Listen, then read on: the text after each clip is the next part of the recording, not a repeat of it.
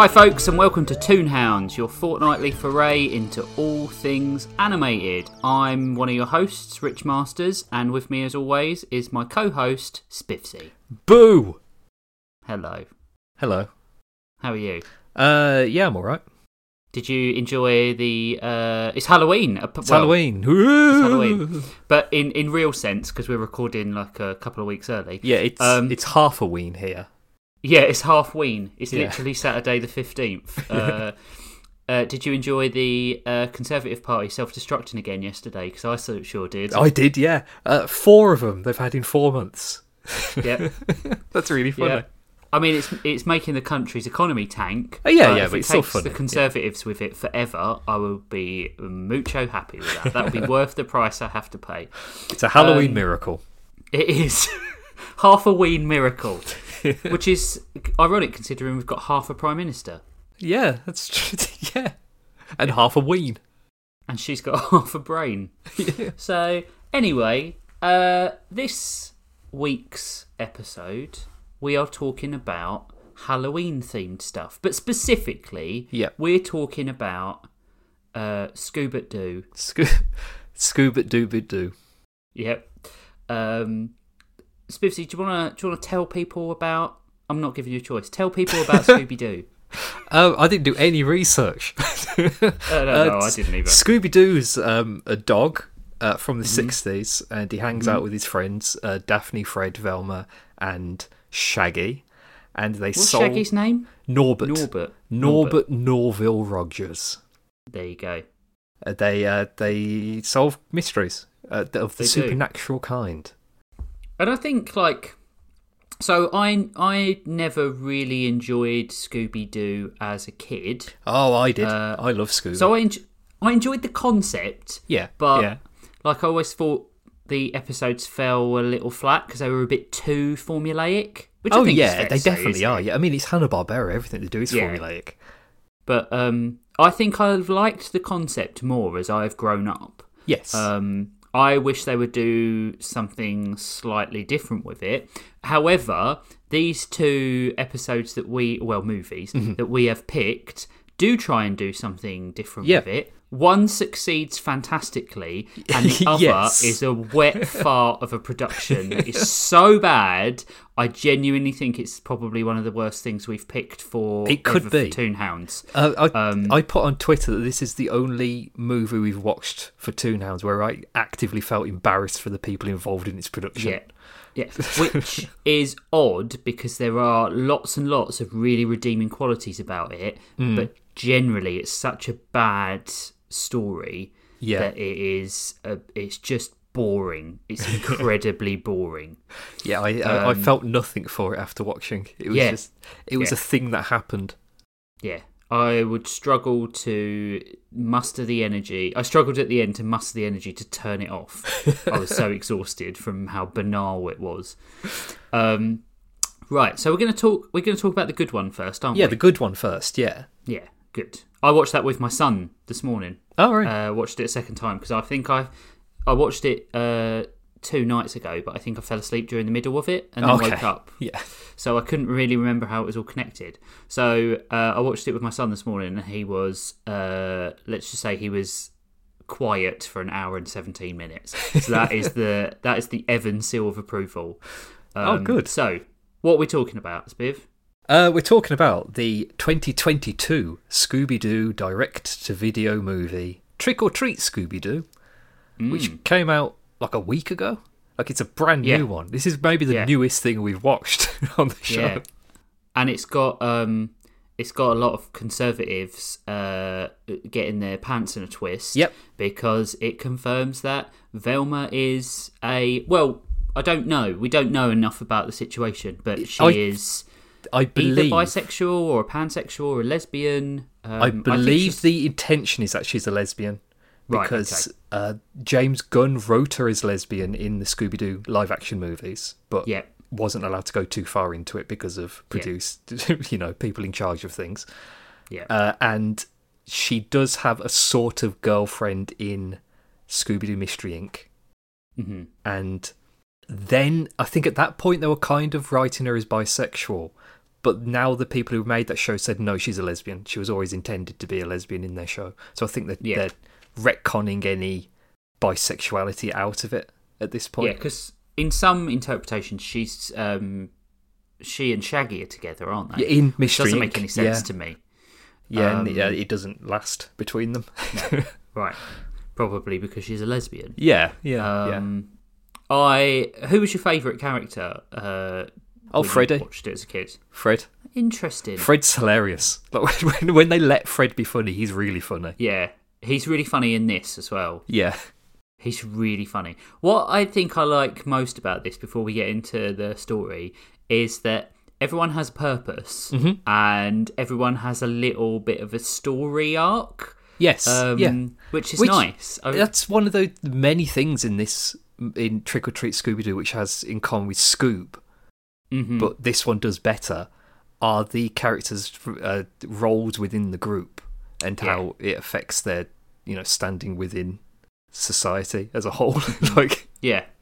Yeah, Like, there's a um, lot of um, subtle kind of nods to you know women not being respected in leadership roles. Yeah, and yeah. you know like uh, you know the attitude towards lesbianism. Not yeah, being and like it's a lot of this movie is about Velma just being herself in Mm. the company of other people, like not trying not trying to be something that she's not, which yeah. it's good. It's um, it's got great soundtrack as well. Oh god, it was fantastic when uh, uh what's it started playing when in the in the library where they're running around. Oh, uh, Ballroom Blitz. Yeah, Ballroom Blitz starts playing. It was that such was a great. good version yeah. as well. It was so great. It's the one by Sweet, Um, isn't it? That version. I can't remember, um, but it's great. It's really it good, absolutely yeah. fantastic, and um, never really put together. Uh, Scooby Doo running around, uh, this the sort of like Mystery gang running around, Yeah, and Ballroom Blitz. But it Yeah, really so works good. well together. but uh, should we get not talk about what the plot of the plot Um, Yeah. of the movie is? So uh, it's the Scooby Gang are in Nepal taking down like a ghost cat which is attacking people at a ski resort. Mm-hmm. And it's immediate, like just jump straight into the action. Yeah, and we go to the top, top of a mountain, and Scooby and Shaggy are tobogganing down a mountain while being chased by the ghost. Yeah, it's a hot open. It's straight away. And Velma, uh, Daphne, and Fred are building like a little plan to try to capture the ghost. where Velma builds a laser, like a giant laser, which Daphne uh, bounces off of a compact mirror. And I thought it was going to be like, oh, they're going to cause an avalanche and just capture the cat. Yeah. monster. But Yeah. they're, they're bouncing the laser beam so that the cat will chase it, so that they can Yeah. get it into the right position to then catch it with with an avalanche. It's very funny. It's very Um, good. It's it's a good sum up of all their characters as well because they Yeah. have, they all have a little good intro, don't they? Like, Yeah, yeah, Where yeah. Fred's intro coming off the uh, driving the mystery machine in Yeah. is just really good. and they capture the uh, the person who is it's trying to scare people away from the ski Mm-hmm. resort, and it's one of those regular, you know, Scooby Doo villain tropes where she owns the ski resort but wants to sell it, so he's trying to scare people away. But while she's telling the story about it, they just wander off and don't listen to her. you just hear her in the background still talking about the meddling kids. Where And- are those meddling kids?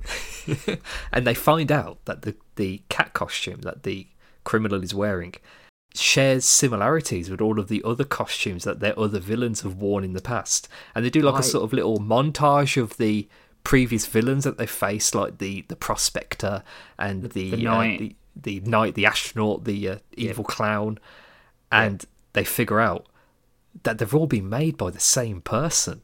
So they go really and confront good. them. It's a really It's good premise. because it uses the original animation as well, which Yeah, is really yeah. clever. Um, and then when they come out of the screen, the actual file, like the personnel file on them, is is with the new animation. Mm. Yeah, It's really clever. It's really it's great. seamless. Yeah, So they head off to confront the to confront Coco Diablo, who is a costume designer who has built everything that the, the villains of Scooby Doo have worn over Yeah. the, over the like the forty years that they've been fighting crime, and th- like a very um, generic looking animated man, like the a, a Scooby Doo background character, basically. Uh, goes to Coco Diablo to talk about trying to get a costume to. I think it's to stop people from being at a highway. He wants to like Yeah, he, he's the doing land the old um, Judge Doom Yeah. uh, plot of trying to um, f- uh, scare people off of the land because he knows there's a highway bit coming yeah, through. yeah, and he wants to sell he- the yeah. land. Yeah, and Coco Diablo offers him a costume which is like a like a road worker, which is covered in electricity, and she calls it the ten thousand volt ghost, mm-hmm. which is a very Scooby Doo name for something. Yeah, it's really good. And then she talks about the meddling kids that she is always ruining her plans and all this. Mm-hmm. And then the generic looking man who wants to buy the buy the costume takes his mask off and it's Shaggy and Scooby underneath him, which is really funny because he's not taller than usual. It's just Scooby just happens to be underneath him. Yeah, And they capture Coco Diablo, the mastermind behind all of their criminals. Yeah, that was it. That is a great bit. She's got such a good lair where like the Yeah. little hat, head comes down. It's almost like a shrunken head, Yeah, um, but a giant one. Um, And I like that whole evil villainess. I do as um, well. c- uh, costume designer. Yeah, and I loved the animation on Coco. Like she's the animation in this in this movie is so expressive. Yeah, Like it's all movement all the time. It's brilliant. It's really really good. And this is the um, this is the first time that Velma sees Coco Diablo, and yes. her glasses immediately fog up. Yeah, yeah, that's really clever, and that pays off later on again, doesn't it? When Yeah. she she uh she, her, they melt off of her face. yeah. and uh, but but now because they've caught Coco Diablo, the criminals that they you know do do all of their jobs capturing, they don't exist anymore. They've got no cases for anything. They've they're bored. There's nothing for them to do, and they have like a little uh, like a, the opening music music scene is the intro to Scooby Doo. Where are you? But with the lyrics changed to be about them having nothing to do and that there's nothing Yeah. frightening them, which I thought was really It's funny. like Scooby Doo Blues or something like Yeah. that. The song is called. I really liked that. Yeah. It was really clever. Um, uh, yeah, and makes total sense. And the montage of them doing the things like unclogging drains and finding a Yeah. sock Yeah. and stuff like that. Like Finding a sock, see which the guy finds by himself. He Like, They didn't it's even need to they- be there. they're just cleaning up his room essentially. Yeah. Um, it was just really clever as well because you could see Fred's mental state start to deteriorate as yeah. well. And uh, when they were at the um, the guy who's doing tax fraud, Yes, he's trying to come up with as many like excuses for it to be about like a team of ghost pirates or something, so that he's Yeah. got something to do. And the sheriff, the the Cool, Coolsville sheriff, he's just sat there playing solitaire because he's got nothing to do either. Yeah, it was really good. It was it, that that whole opening montage because this is like the the story goes for about ten minutes before the opening credits, Yeah, yeah, um, which is quite bold for a kids program. But I suppose at least the the montage during the uh, opening credits is so interesting and so funny. Yeah, um, I- that it I- just makes sense. I quite like that. Um, for for like a, a movie based on a TV show, a lot of times when they do these like straight to video kind of movies, it doesn't feel like it just it's justified being a movie. Yeah, But I felt like it did in this one because the stakes were high enough because it was about think- like their entire organization if it's going to exist or not. It's exactly. yeah, it's enough for them to make an hour and seventeen minute movie out of. Yeah, I think um, there was an element of them growing up as Yeah, well, yeah. which is um, again this and Scoob, the the the car crash movie that I will Mm. Yeah. talk about later, um, have a lot of stuff in common. They do, yeah, they're Um, very similar. It's part of the stories, but the, yeah, but um, this I thought was um, fully justified being a movie because the it felt like it was the end of one story and the start Yeah. of another. Yeah, like yeah, a definitely. transitional thing. Because if you can't do something new, why make it a film anyway? Yeah, exactly. Yeah, yeah. Because there's, I mean, there's like 900 Scooby Doo movies at this point, Yeah, yeah, and I don't know if, I mean, I haven't seen all of them obviously because there's so many of them. But I don't I don't know if they've done anything like this before, like as much of a reference to the early stuff as well. Yeah, I know that they I did. think- They did a movie about Thirteen Ghosts of Scooby Doo. They did like a finale of it last year. The Vincent Price cartoon. Yep, yep, yep, yep, I think that's the only other time I'm aware of where they've kind of referenced their own material this heavily and made something Right. out of it. Because this So one I've- is, it's like a love letter to the '60s series. Yeah, it definitely is. Um, I've got I've got some stats. I can tell you exactly how many direct-to-video movies there were. okay, cool. There's been 14 animated series, 13 television adaptations, and 39 direct-to-video movies. Wow. You know this. Uh, this will bring me quite nicely into. I've got a Scooby Doo quiz for you. Oh, okay. Let's see if you can do this. I have Right, got the okay. names of 10 Scooby Doo movies, and I want you to tell me which ones are real and which ones I've made up. Oh my god. Okay, then. Go. Okay, number one Scooby Doo in Where's My Mummy? Uh, I think that sounds like one, but that's possibly a fake out. It's real.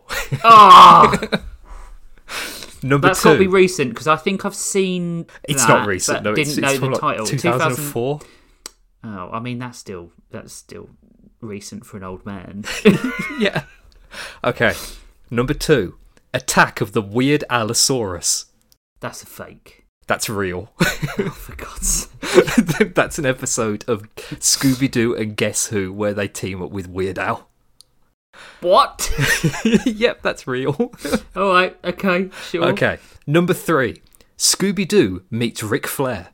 No, that's a fake. yeah, I made that one up, yeah. if it was Hulk Hogan, probably. yeah. But Ric Flair is too uh, too niche. Okay. Number four Scooby Doo and WWE Curse of the Speed Demon. Oh, that's got to be real. That's real. Yes, that's one of the, that is one of several Scooby Doo and WWE movies. That was too out there to be Yeah. anything other than real. Okay, number five Scooby Doo and the Freaky Fisherman. The freaky fisherman. Um, I'm gonna say that's a fake out. That's not real. Yeah, I made that one up. number six Scooby Doo and Kiss Rock and Roll Mystery. Oh, wait a minute. I I seem to think I've seen this one, but I'm slightly getting confused with the fact that Kiss did a um they did a Christmas special. They did, yeah. Yeah, they did. Where they save Christmas. Yeah. Kiss saves Christmas. I think that's real. I think I've seen the VHS box art for that one. That one is real. Excellent. Number seven Scooby Doo in Run DMC, guest starring Jam Master Jay. Scooby Doo and Run DMC. No. No, that one's not real. Yeah, I made that one up. yeah. There is a, a Scooby Doo Guess Who where they do team up with DMC in one of the episodes. Um, if it was Snoop, Yes. I would have assumed it was right. it was a real one, and I don't think here it, there is. Okay, number eight Daphne and Velma. Verdunner. Hmm. I'm gonna say they haven't done one. They've done Velma. There was the HBO Max show, wasn't there? I'm gonna say no. That one is real. Oh, It's a is it live, action, movie about when Daphne and Velma first met at high school. Ah. Okay, last two. Number nine Scooby Doo Casino Frights. Uh, Casino Frights. I know there's a camp scare. No, No, I made that one up, yeah. that's good. That sounds good. That- It sounds like a that real sounds one, really yeah. good. Yeah. and the last one Fred Rogers, The Untold Story. I mean, you can't have done the Daphne and Velma one and this one be right, so I'm going to say no. No, I made that one up, yeah. it only exists in my mind. Yeah. You There's a do- lot of them. There's a lot of them. did You didn't do too bad. yeah. No, no. Um, my favourite is um, Sword and the Scoob. Sword and the Scoob's a good one, yeah. I remember seeing that um, on the shelf um, in like the supermarket and being like, Oh my god, that is such a stupid idea. but they've done um, Brave and the Bold crossover as well, haven't they? They have, yeah, yeah, yeah, quite a few times. They they cross over with Batman all the time. And the. WWE. Yeah, for some reason. the one of the WWE movies has John Cena punching a boulder and it exploding. Oh, that's got to be a reference to Resident Evil 5, right? yeah, I think so. Or a reference to Yu-Gi-Oh, yeah, maybe. because um, one of them does that. I can't remember what the guy's name is. He punches a rock i- on the island where the Millennium guy is. Anyway, we'll do Yu-Gi-Ohs for another time. Yes, that'll be a one that I will definitely enjoy. I have definitely seen Yu-Gi-Oh! before. Who hasn't? Back so to the story. back to the story after that little diversion. Uh, because I've got nothing to do, they uh, Fred has the idea that they're going to go to a fair to try and drum up some business. It's Like, such a have- great have- have a idea. booth. Yeah, because why have they never had advertisement before? Yeah, it's such a good idea. Yeah, and everybody's taking the piss out of him and saying it's a Yeah. stupid idea. That really annoyed me. it was like, this is a really good grown-up idea. Yeah. And he says, like, we can have a guest book and they can leave their... Yeah, that's great. yeah, it's a good they idea. don't go for it. They don't go No. for it. at, at the fair, um, Scooby and Shaggy go bobbing for apples, while like inhaling entire apples. Which I loved the animation on this bit. We just the apples are just like disappearing down their throats. So they're gonna choke. Yeah. And the the the uh, bobbing pit, I don't know what to call it, Cauldron. cauldron Bucket. starts bubbling with green magical liquid, and Mm. a ghost appears and says, "We're here for you." And Yeah. Scooby and Shaggy scream and run away. And Scooby and Shaggy at this point are very excited about Halloween this evening, and they want to go trick or treating, despite them being like twenty five years old. And they don't want to tell the other members of Mystery Inc. that there is a ghost chasing them because then they'd have to solve a mystery, and they don't want to have to go through that. They'd rather just go trick or treating. But then the ghost appears and blows up the mystery machine. well, they, well, it, they, the ghost appears and chases them, and they run to the mystery machine and they blow it up. And Fred just immediately says to like, "Well, we're not going in there," and then runs the other way. Like Mm. he's concerned about the mystery machine being blown up, but not as concerned about his own safety. I would say. No, definitely not. yeah. So they run away, and now they've got to try to figure out who it is who's in a costume because you know ghosts aren't real, so it's can't be a real of ghost. They've got to find out who it is who's made the costume, but there's only one person who is capable of making a costume like this, which is Coco Diablo, who has been in mm. prison for a year. Yeah. So they go to the Coolsville Penitentiary, which, in a brilliant visual gag, is right next door to Coolsville Elementary School. Yeah, they do the whole kid skip into like a really jovial uh, tune, and then the kid skips in front of the prison, and the tune changes to a really uh, downbeat version. It's very clever. Oh, it's really good. I love those little like. There's a lot of very cartoony jokes in this, like with Yes. sound effects and stuff. Like they use the Hanna Barbera sound effect library a lot in these movies. There was a lot of Hanna Barbera blinking. The Yeah. ding ding. Yeah. It reminded me a lot of some of the really good jokes from the Mickey new Mickey Mouse show Yeah, on yeah, Disney. Um, it was very modern twist on 60s jokes. Mm, yeah. There were Um, some parts where I thought they could have gone a bit further with the joke than they did. Like. Yeah. when they're in the library and they're being chased. Yeah. uh, they when they're on the um, the book cart and they knock into that kid Mm-hmm. who's trying to do his homework, and he, he like smash he smashes through the ceiling of the library and lands in a tree. I thought it would have been so much funnier if he smashed through the ceiling of the library and kept going, like if Oh, he just so- disappeared into the distance. So what I thought would have been really good is because the kid doesn't want to do his homework in the library, Yeah. and then he gets knocked into the tree and says, "Oh, great! Now I don't have to do my homework." It would have been great if the books had have landed next to him in a pile. Oh yeah, yeah, like in his hands. Yeah, Yeah, and he made like a. yeah, exactly. Yeah. Yeah, See, we should be making these movies. I know, I know. Uh, at the the Coolsville Penitentiary, they meet the warden, who is the Scooby Gang's biggest fan. Which I love this character. There are there are quite a few uh, introduced characters in this movie that are just absolutely fantastic, and the warden's one of them. Mm-hmm. Where I mean, it's kind of torturing the criminals in, in there. I mean, all they That- did well, was scare like a- people away. That's like a big clue. That's Yeah, like a yeah, big is, yeah. clue about like the ending. yeah, where he um pretends that he's going to release all of the criminals, but he's put like electrified force fields on all of the cells, so they just get electrocuted and thrown back. And they go to see um Coco. Ch- I keep calling her Coco Chanel, Coco Diablo, who is in like a sort of Hannibal Lecter's kind of cell, like with like a perspex glass at the front, and there's like Yeah. a yellow line that they're not allowed to go past. And they want to uh, break her out. Well, not break her out of prison. Get her out of prison so they can assist in capturing who the uh, the ghost is. Yeah. yeah like as a criminal consultant. Yeah, like a criminal consultant. Yeah, like like Hannibal Lecter in the uh, hit TV show Hannibal. hmm Because she has said that there is no way that the costume that this guy is wearing is one of hers. hmm So yeah, she she's joins. slightly insulted because Yeah, of the uh, the implication that it could have been one of hers. It's- Yeah, because it's, just she doesn't like the designs. Yeah. Yeah. Uh, so they, she joins them, and Velma is very uh, awkward around her. Yeah, she's very Enamored and awkward. Enamored and awkward. She's very childish about it. And Is that where she has the conversation with um, Daphne about her, what no, she should do as a I think that's strategy? I think this is after this point. Is it? Is it after the library? Don't know. I don't remember. But we'll say No, it- I, I think it is. It's uh, when they're going to the mystery machine for the first time after yes, it's been blown yeah. up. Yeah. Yeah. Yeah, uh, she yeah, Velma says to Daphne that she's crushing hard and doesn't know what to Yeah. do. Which um I was so glad that they they didn't try to hide it behind anything.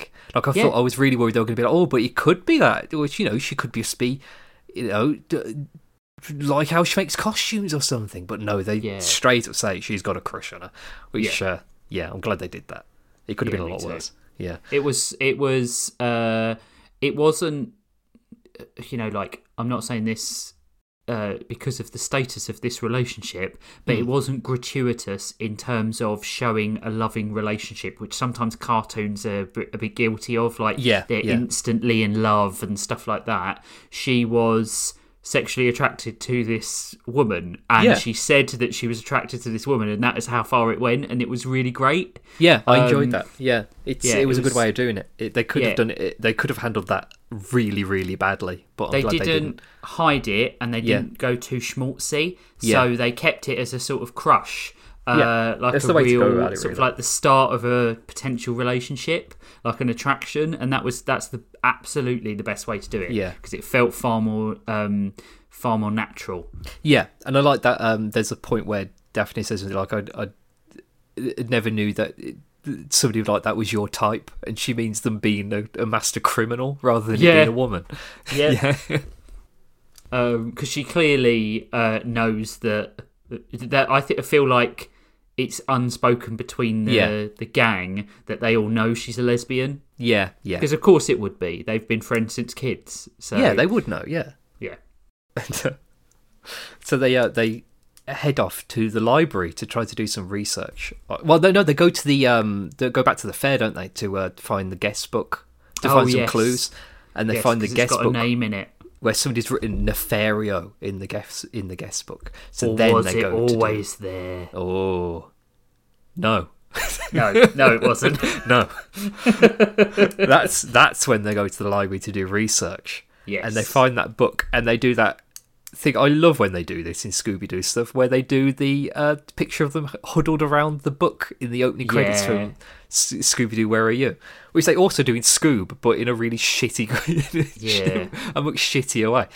And they they find a book which was the life and crimes of something nefario i can't remember what his name was.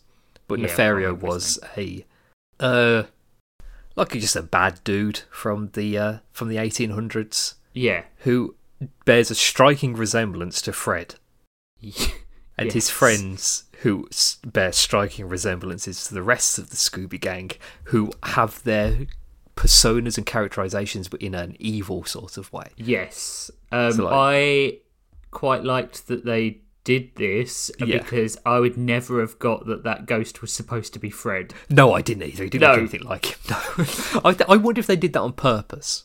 Like Yes. sort of because when you know that it's meant to be him, you can see the resemblance. Like it does come out more, But you wouldn't have been able to know. but you wouldn't have known really. No, when you see all five of them together, you're like, oh, I get Yeah, it. yeah, and you can tell that they're doing their own voices as well. Yeah, Because uh, very clever. apparently uh, Matthew Lillard is not very good at doing a, a subversion of Shaggy's voice. I don't like him. I don't think Shaggy. I don't think it's as good as Casey Kasem's voice was. Well, I thought Will Forte did a great job as Shaggy in Scoob. Yeah, yeah he, I think most of the time he does. Sometimes his Will Forte voice comes out though, and it's Yeah, really yeah, obvious that it's him. He um he isn't as natural with Yeah. voice changes as someone like um who's the guy who played Red Skull in the latest film? Oh, I can't remember his name, Marvel. but the, the Uh, same guy Josh- who played Ultron. Ross Ross Marquand. Yeah, Um, so yeah, he's really great at switching.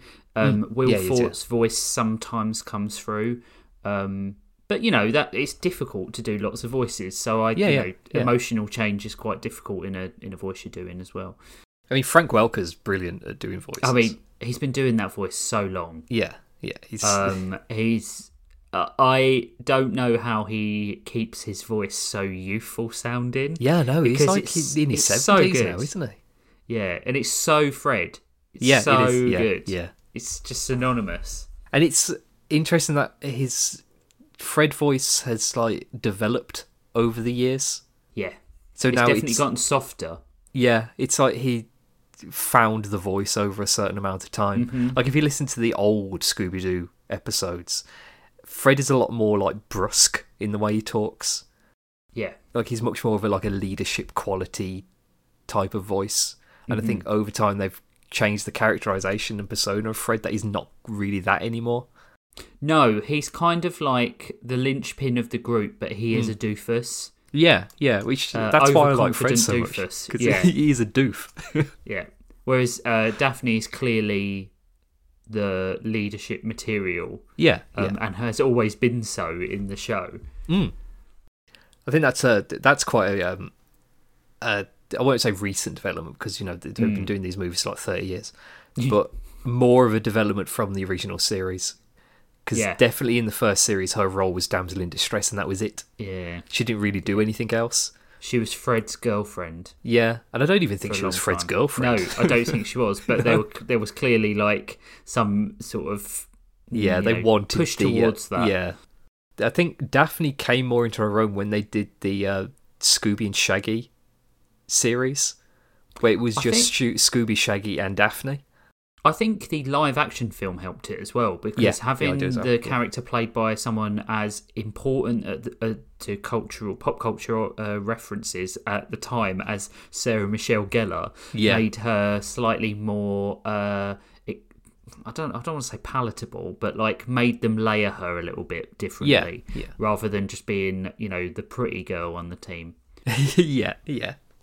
I really like them those live action movies. Yeah, I They're do. I really think they're great. Yeah, they they were the pinnacle of a lot of those bad sort of like the Flintstones stuff. yeah, yeah. Um, because I, never liked the John Goodman Flintstones. I thought it was pretty. That was my favorite movie when I was like four years old. But it's not good, is it? It's not good now. No, Was it like one of the last films Rick Moranis was in as well? I think it might have been. Yeah, I think the last movie that Rick Moranis was in was Bully. I've got I I've got a bit of admiration for Rick Moranis. He Mm-hmm. made his money and then he decided, nah, don't want to do it anymore. Yeah, he he quit to uh, look after his kids after his wife Yeah. died, and then it's just thought, you know, I don't really miss acting, so Yeah. I yeah, Good for him. I think I got you got to admire someone who can who Oh, yeah, knows when it's yeah. time to walk away. yeah, Um, yeah. So the library. yeah. They're in the library and they'd like doing. The, we just realised we're at forty minutes already. Jeez, how did that happen? Yeah, they're at the library and they're researching these these uh, where the ghost has come from, and they find out that many a year ago they did a sort of satanic ritual to give them give themselves immortality. The five villains. Yeah. and their job as ghosts as like immortal spirits is to keep the scales balanced between good and evil Yes. so whenever there's too much good evil has to come back to rebalance the scales. And because the Scooby Gang has gotten rid of Coco Diablo, Mm. there's too much evil. There's too much good in the world now. Yeah.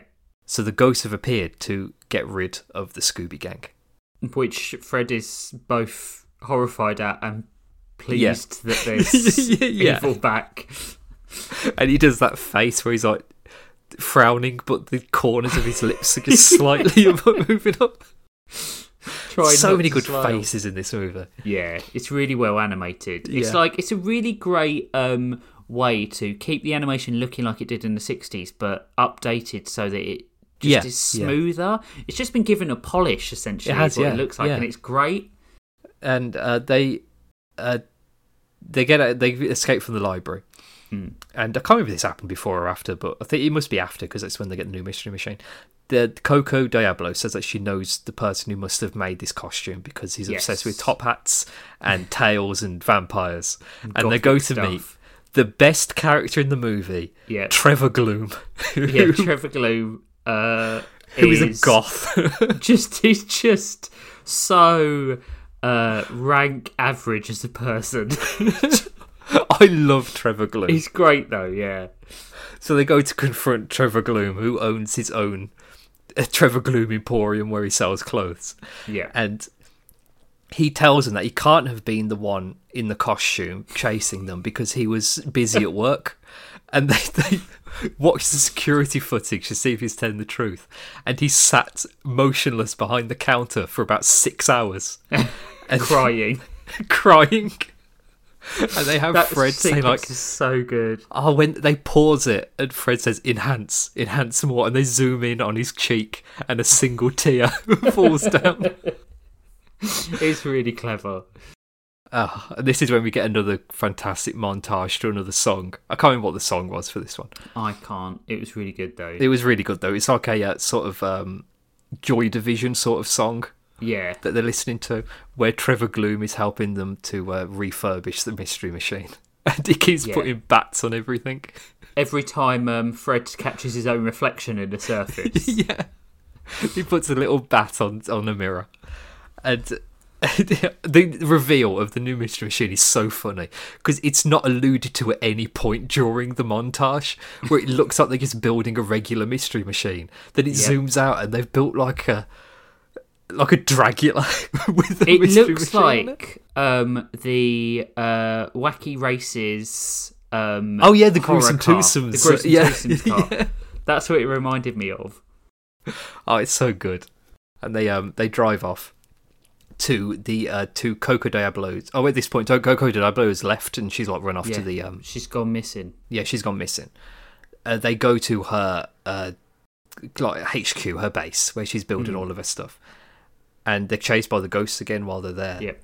and it's all like the things that we saw at the beginning of the movie about how like her clothes are fire resistant and things like that, and she's got like a a, uh moat filled with man-eating crocodiles, and Crocodiles. Yeah. things like this. And it's you know the you it's a callback to everything that happened at the start of the movie, like Yeah. the conveyor belts and everything, which is I I very much like it when things do that, where we go back and see see things that we've seen before, but in a new light. Yeah. It's Yeah. fun. It I like very good. and they think that they've found Coco inside her giant head. Now, has Coco come back at this point?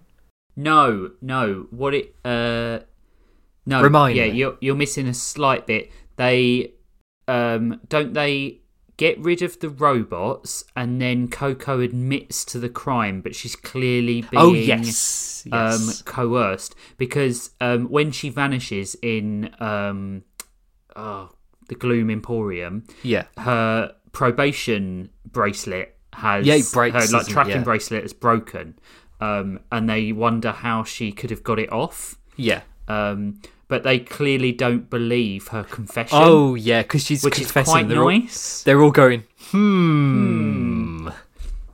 i think that's quite good because it would have been easy to to fall into the cliche of Yeah. believing her um, and having a sort of like some sort of argument between Velma and everyone else. They don't do that. It's so Hmm. Yeah, yeah. forced, and they actually quite like her um, and realise that there's no way that this is true, and I really Yeah. liked that. I quite like that. Um, there's not really a redemption arc for Coco. No, She's just how she always is. yeah, She just Yeah. just happened to be a person who made costumes for criminals. Well, I mean, to be fair, she hasn't. Has, is is that a crime? Yeah, I she never if you really know the commits any intent- crimes. No. I suppose the only thing is if you know the intent of something to.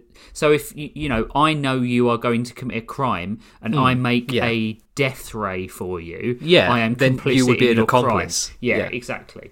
Um, so I suppose she's an accomplice to all those p- attempted crimes, which is probably why she's you know not in prison for a long, long time.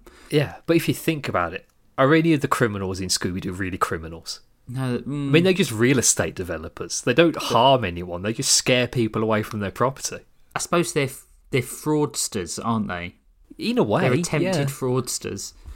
Um, yeah, so then then they go looking all together for Yes. because the cat is missing. Yeah, her pet Cat cat's is missing. Her pet cat. Um, Hernandez is that? I don't know. I don't think it was remember. Hernandez. It, I can't remember. the Euripides. name. It was something like that. Um, make up a name. uh, Cat is Uh, is missing, and they go to find it. And they it, uh, Scooby Doo does his bloodhound thing, Mm-hmm. and uh, they find they find the cat uh, is inside the uh, the head that uh, Coco was using as like a yeah, her office, and the cat is inside, and we find out who the real villain behind the entire thing is, and it's the warden from Coolsville Penitentiary with a spray bottle. with a spray bottle, who has orchestrated the entire thing. in order to make the make Mystery Inc. get back to their former glory, Yeah, which is such a good uh, villainous yeah, and sort of really, modus operandi. and as they point out in the movie, he hasn't committed any crimes. No, no he hasn't done hasn't. anything wrong No. because Well, nobody was hurt. property He damage. Property damage. Yeah, I mean, he'll get six months minimum, Yeah. maximum for that. yeah, Um, in double maximum. yeah, he did um, forcibly break someone's probation. He did. Yeah. So Yeah. yeah. Uh, I mean, this is not a true crime podcast, as you may be aware. uh, Could be. That would be quite a funny podcast if somebody did like a true crime thing. True crime Scooby. Doo. We've uh, trademarked that in case Yep, we ever want it's to ours use now. it, so you can't use it. Sorry. Patent pending. Uh, and they've confronted the the warden, who has like the, this little device which controls all of these cells at, the- at the Coolsville Penitentiary, and he Mm-hmm. accidentally presses the button which turns off all of the force fields for the and criminals. can't turn them back on. And they turn, it back on. Then he then he drops the machine and it immediately smashes. He cries on it, and it becomes slick in his hands, which I thought was really funny. So all of the criminals have gotten out. These hardened criminals who all they want to do is steal candy from children Yeah. on Halloween. Yeah, Which- literally the most devious thing that a villain can Yeah. do. Which uh, Scooby and Shaggy aren't happy about this. So Mm. Coco gives them the costumes from all of the villains that they fought So in the original Scooby Doo Where Are You series. Yeah, So Velma really is dressed up as the, the diving ghost. Uh, Sh- uh, Shaggy gets to be a, a clown. Uh, Fred is a knight, and Vel no Velma is the Velma is the diving ghost, and Daphne Yeah. is the astronaut ghost. yeah, robot astronaut spaceman ghost. Yeah, really Her, she looks from the 60s. great. Yeah, it was really good. Yeah, It was really good. And Yeah. then um, Scooby's the cat from Catmandu. yes, yeah, and uh, they go to uh, take out all the villains and do it quite funny. easily. They do it quite easily. Yeah, it's very quick. This is the last last bit of the last act. yeah. Um, So they capture the criminals, and we get the scene where the the police have like tied them all up with with a rope. they've And tied just- them all fifty of them. They could easily get out. I think it's all tied together with a rope, and they do that like run like slide across of all Yeah. of the villains. And they're this, all old Scooby Doo villains. yeah, every single one of them. I really like that. That's quite a nice little uh, nod to the Yeah. to the rest of the series. Yeah, And- it pays a respect to the franchise that Yeah, another yeah. one doesn't. And Coco Diablo shows up dressed as the ten thousand volt ghost and electrocutes all of the villains. Yes. to get them to give all of their candy to Shaggy and Scoob. But they're not allowed to keep the candy because it's stolen property. But then Yes. Trevor Gloom shows up and says that he was just walking around the streets and people kept thinking he was in a costume because he's a goth and everybody was giving him candy. And um, the final best joke in the movie is Shaggy tells Trevor Gloom that underneath that dark and gloomy exterior, there's a real cool dude underneath. and Trevor says, Do you really think so? And he takes all of his goth clothes off and he's a surfer dude. He's a surfer dude. um, the other bit at the end that I really like is Daphne saying to Fred awkwardly that she thinks that she should be leader because Yeah, you know, yeah. she she's come up with all the ideas, and Fred's like, "You were always leader. like Yeah. you've always I just, been the leader." I just drive the car. it was just so like there was so little ego in it. It was just Yeah. such a nice um, sort of conversation between the two of them. It was really good. Uh, You get yeah, the classic. there is there is a sort of like a through line of the movie of Daphne not really knowing what her role within the team is. Yeah, but she comes up with Yeah. all the ideas throughout Yeah. the film. Um, and then you get the classic Velma, where's my glasses joke when her glasses melt off her face because uh, Coco. Does Coco kiss her? Uh, t- uh, she calls her cute. Ah, yeah. Yeah, I thought they hadn't done a kiss. No, I thought that no. would have been a step too far for Yeah. the concerned mothers of America. Um, the but CMA. yeah, um, but it was such a great film. It was so good. I really Um, enjoyed it. Yeah, I thought it was was, going to really be a bit of fun. a. Huh?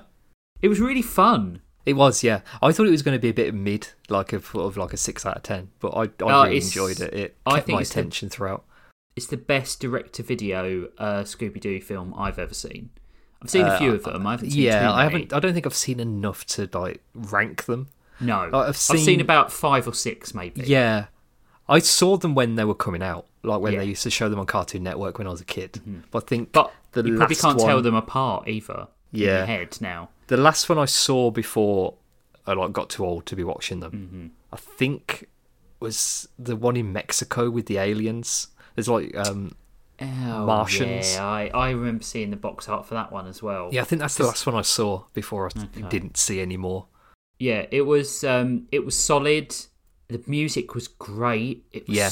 oh, it was so good. Uh, I did check it was uh, the version by Squeeze. Oh, good. Squeeze. Yeah, yeah, yeah.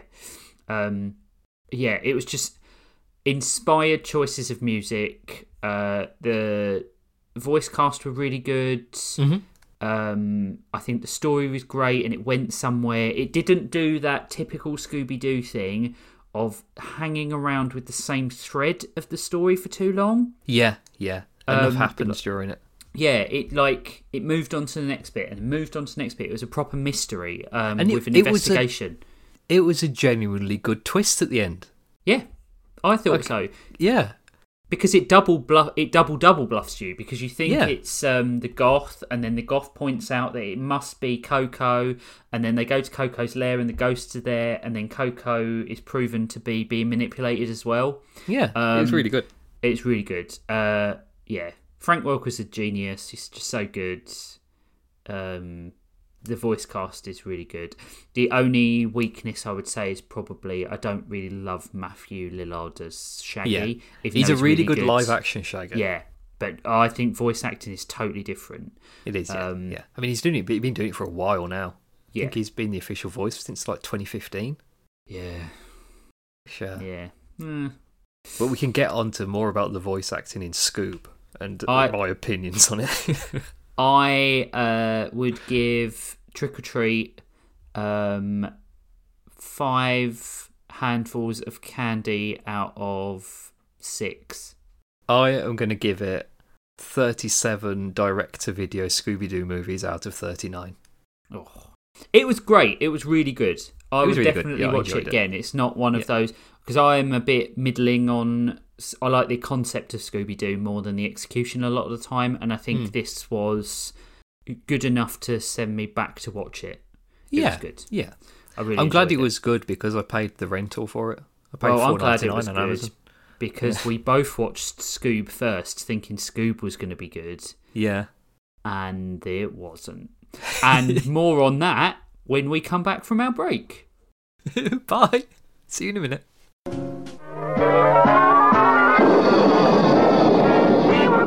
Soaking wet and lost out in a storm. We went inside a spooky house hoping to get warm. A dusty clock said half past six. We knew that it was wrong. When we set the hands to twelve, the clock began to bomb.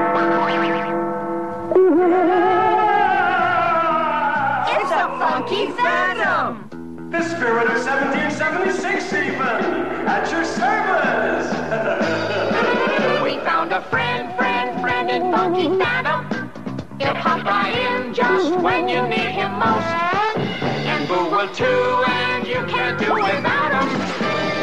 The cat and the Funky Phantom ghost. it's Funky Phantom time!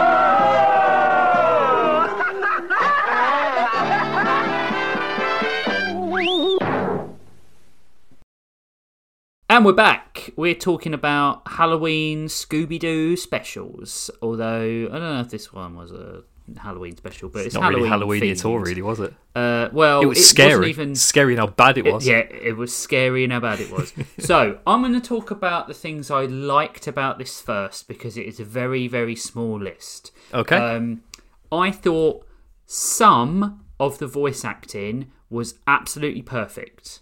Uh, I Which really ones? liked Will Forte as uh, Scoob. Mark Wahlberg sounds like uh, Ryan Reynolds. You I think? thought it was Ryan Reynolds uh, until I d- went on IMDb. I thought Jason Isaacs was great as Dick Dastardly. Yes, you Yeah. heard that right. I'll give him Dick that, yeah. Dastardly. Um, and I thought Amanda Seyfried was great as Daphne. yes. Uh, yeah, I'll give you. I'll give you those ones. That oh, and Frank Welker was good as Scoob. Yeah. Um, yeah. That's probably where it ends. Everyone else was a bit off. Zac Efron was weird. Gina Rodriguez was a bit weird. I mean, uh, the Ken the good thing is that the none of the cast other than Shaggy and Scooby have any lines, so it's hard Yeah. to remember if they were good or not. or anything to do. Yeah, there they're so the many characters. Oh, um, Tracy Jordan's good.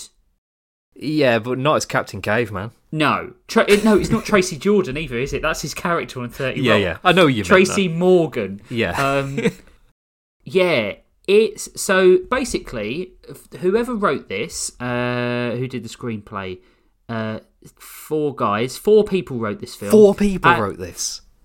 Uh, yeah, so four people wrote. I'm not going to call you out because you probably tried your best. Three people wrote the story, and four people wrote the screenplay. Uh, Okay. Yeah, yeah.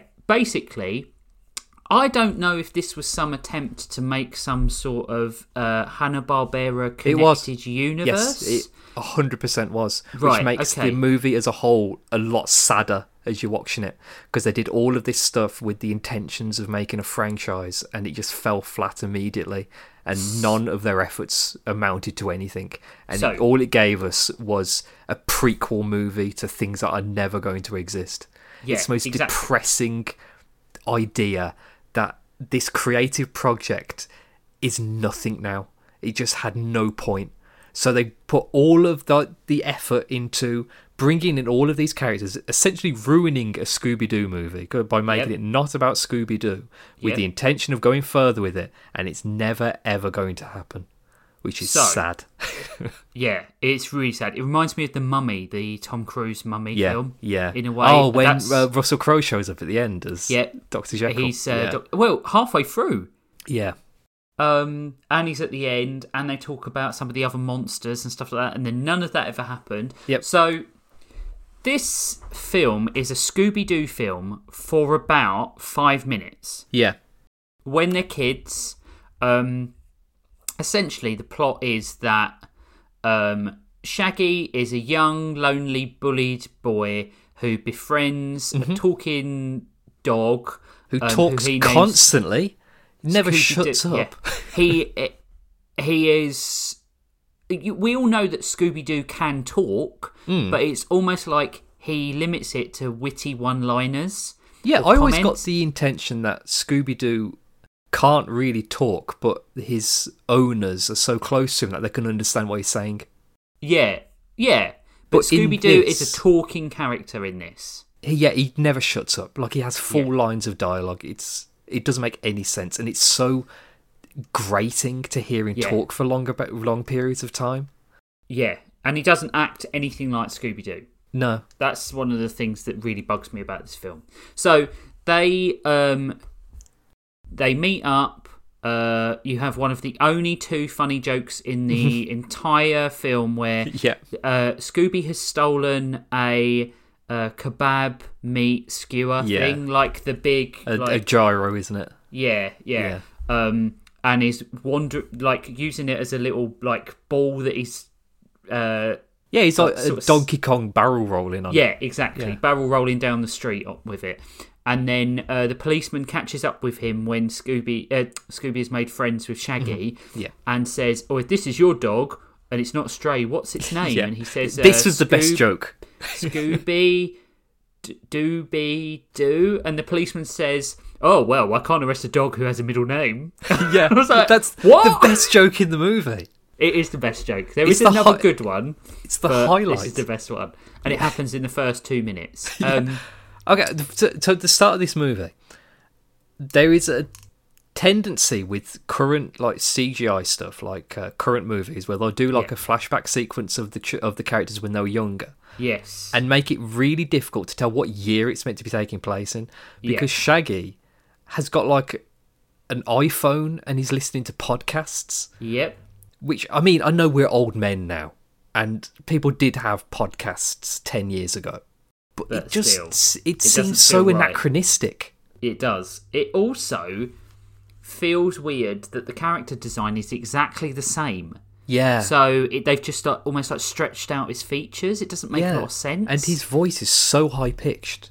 yeah. He's Like, I also don't know why they, to a they got like a six year old to voice him. Yeah, definitely.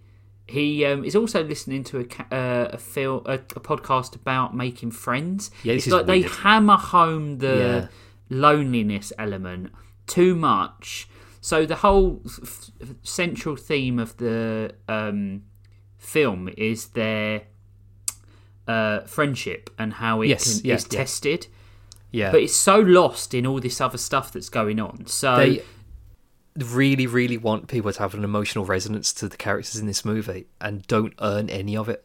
no, They just think, and well, people know, already know who Scooby and Shaggy are, so we don't need to really work on that. We'll just make it so, oh, are they friends? Or, you know, put some tests on their relationship, and people will find it emotionally relevant, but we don't really need to do any work for it.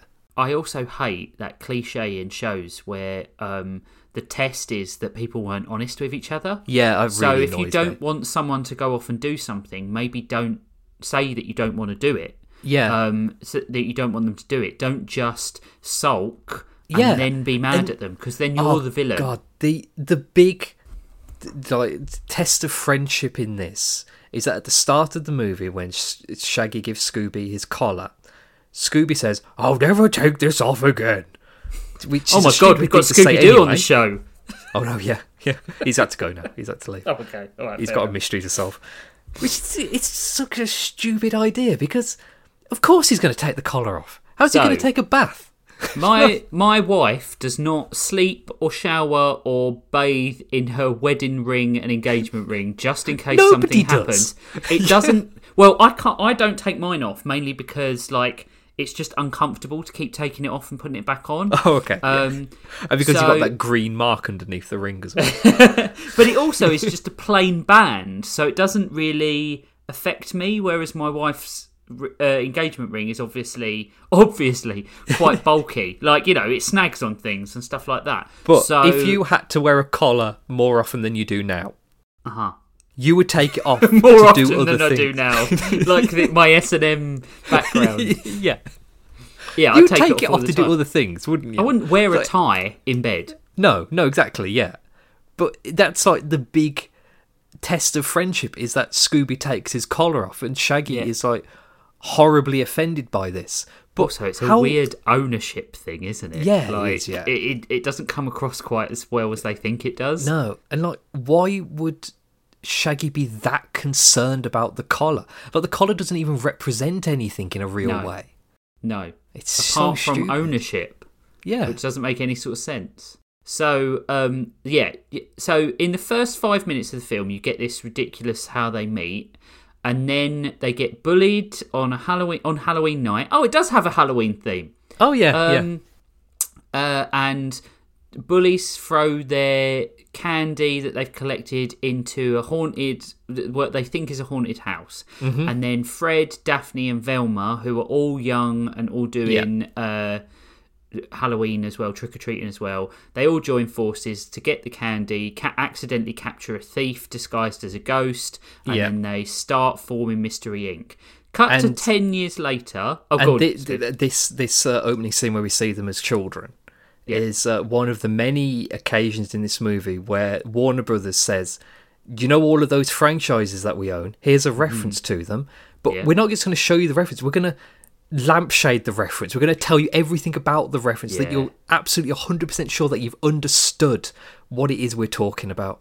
Because Daphne is dressed as Wonder Woman, Yeah. which could have just been a cute visual gag that she's dressed as Wonder Woman, but Shaggy has to point out that she's dressed as Wonder Woman, yeah. and there has to be a shoehorned in Harry Potter reference as well Yeah. for some reason. Um, I, I did like that Velma was dressed as Ruth Bader Ginsburg. I thought that was really clever. Um, so that is Scoob. That is the movie Scoob. The 5 minutes. Mm-hmm. Yep. The rest is just throwing shit at the wall and seeing what will stick. Yeah. So The rest is references to other Hanna Barbera properties with the hopes that somebody will catch it. I think, oh yeah, I remember that. I remember uh, Mr. Peebles' Pet Shop. I hope they do a, Mil- a Magilla Gorilla movie after this. None of these references as well have anything to do with Scooby Doo. No, anything to do with the franchise of Scooby Doo, and noth- none of the trappings of Scooby Doo are in any way represented, apart from the Mystery Machine, Yep. in in the film at all. There is no horror element. No, there's There no is mystery. no mystery. There is no haunted house element. There is no. I, I assume you could uh, presume that Cerberus is a type of ghost. Yes, Um, sort of. it's- Fred, Velma, and Daphne are are barely in the movie at all. Yep. Um, so what happens is that uh, there's a 10 year time skip, and Mystery Inc. is talking to its new investor, Oh, God, I hate this Simon. Cowell. Why? And it is Why so did they do this? awful, so dated, so embarrassingly cringy. This movie came out two it off. years ago, and it's already dated. Uh, Simon Cowell is not relevant in any way, shape, or form anymore. He, he like wasn't in 2020. No, it's like putting um, Doctor Phil in your film. Yeah, yeah. That's that's the equivalent, I think, from an American Yes. perspective. Even though Simon Cowell is known in America, but like Doctor Phil or the guy who hosted Family Fortunes or whatever it's called over there, uh, Family Feud. Um, Oh, uh, uh, the guy with the moustache. The guy. yeah, I know. I like a can't remember what his name is. Yeah, I want to say his name is Trevor, but I don't think it is. No, I can't remember what his name is. Um, so anyway, Simon Cowell is the the uh, crux of this problem. He's the, the narrative force through this film in that he refuses to do to invest in Mystery Inc. unless Scooby and Shaggy are cut because of their childish behaviour. Um, and he claims is this a- friendship is useless. I'd never thought that in like the crux of pop culturedom is Simon Cowell thought of as an investor. No. When has that ever so. been a thing? It's not like he's in on Dragon's Den. No, it should have been hell- Theo Paphitis. Yeah, exactly. So they Moore- quit. What's the name? Deborah Manning. I can't remember. Deborah. Meaden. Deborah Meaden. Yeah, get her on. Oh, anyone who's American, I'm sorry, but you just shout a lot for these references. These are really British references. Um, It's uh, So- it's Shark Tank in America. Shark, isn't it it is Shark Tank, isn't Yeah. it? Of course. We went dragons, they went shark. Yeah, that's weird, Um, isn't it? So the pair quit and they go to a bowling alley. Is the bowling alley a reference to anything? No, but they seem to want you to think that bowling is a big deal Yeah. for Shaggy and Scooby because it But- comes back multiple times during the movie. But also, it's a really themed. Oh, the reason I thought it might have been a reference because I thought it, the Takamoto bowling alley. Like, Mm, yeah. What? Yeah, it must be somebody's So- name or something. Because there is a part where they go to Messick Mountain, who was the Yeah. uh, original voice of Scooby. Oh, maybe yeah. So maybe it was a reference to like an old voice actor or something. Okay, maybe. Um, so they're the pins when they knock them down become shape shifting robots. That was pretty Um, cool. The animation there. when yes. we're doing the shape shifting. You know good. what? I have nothing um, bad to say about the animation. I really like the character designs, um, except from when they were kids. I Mm, yeah, their heads are too big. their heads are too big, but I don't mind that sort of um, bobble-headedness sometimes Yeah, yeah, when it comes yeah. to cartoons. It wasn't weirdly out of proportion. It was just, um, yeah, I was liked just the character slightly off. models. I liked the character designs for all the other ones. Mm, I thought maybe um, Dick Dastardly could have worn a hat, but yes, It doesn't matter. Yeah. So I didn't, anyway, I didn't really like this Dick Dastardly's characterization in this one because I think I think it's just a case of me being more used to the the proper, more scheming, uh, yeah. Snidely whiplash sort of villain, I do like his, in this. I do like his reasoning for wanting to go to the underworld. Yeah, I thought that was quite good. Anyway, so um, the robots, the shapeshifting assassin droids, belong to Dick Dastardly, who what they want to capture Scooby for some reason. It's not.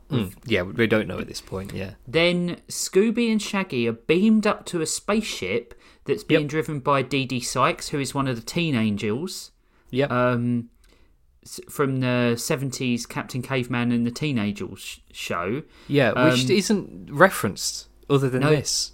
No. Um, Captain Caveman's in the name. movie and it's not mentioned. Yeah, it's just her name. Yeah. And if you didn't know that, then you wouldn't know it at all. I cynically, I think it is just uh, just because they realised that they had no diversity in this yeah. uh, production, and rightly so, wanted to put a black character in, but they didn't give her any character, and it, she is just there as almost like window dressing. Yeah, Um, yeah. It's really cynical. It's really awful. Well, it's Mm-hmm. Warner Brothers, so of course it is. Um, also on the ship are Dynomutt and Blue Falcon. Uh, Um, Dynomutt was great. I love Dynomutt. Dynomutt was great. Mar- uh, Ken Jeong was good Yeah. as Dynomutt. He was. It wasn't noticeable as Ken Jeong though. I had to uh, do the pause thing on Amazon Prime. You know, it tells you Yeah. who's in it. I had to do that I, to find I actually don't think um, Mark Wahlberg was bad as a voice actor. I think the character of Blue Falcon was terrible. Yeah, Brian Falcon.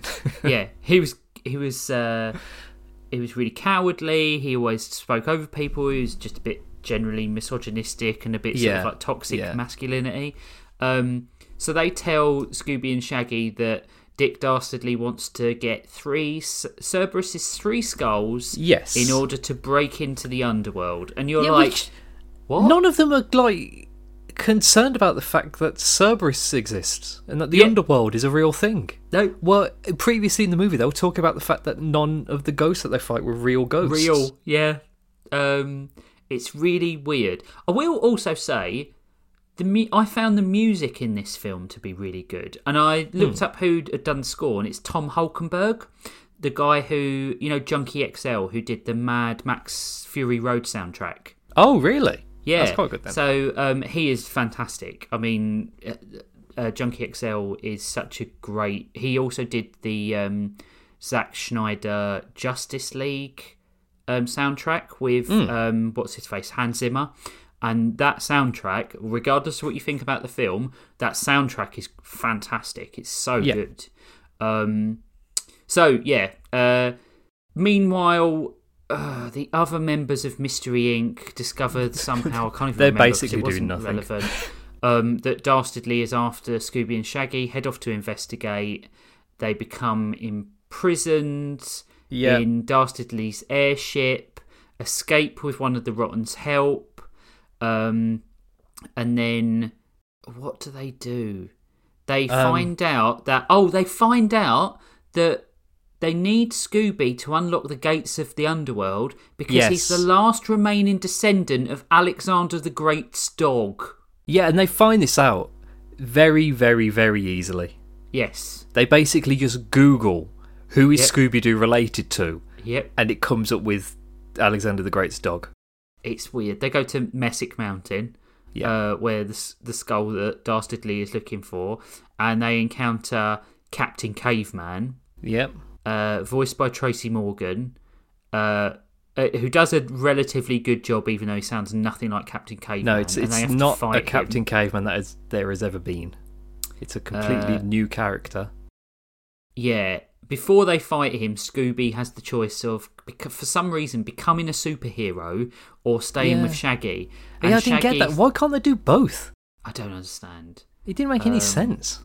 And that's when you have the Scooby gives up the collar in order Yeah. to have the suit made for him, um, and you end up with this, yeah, uh, nonsense. And Shaggy is a massive whiny baby for the Yeah. for the like, half hour of the movie. Yeah, even though uh, he's probably the most interesting character in the production, which is good for for being Shaggy because I find Shaggy's probably the character in the Mystery Inc. that I don't care about as much because I think Oh, he's a bit really? one note.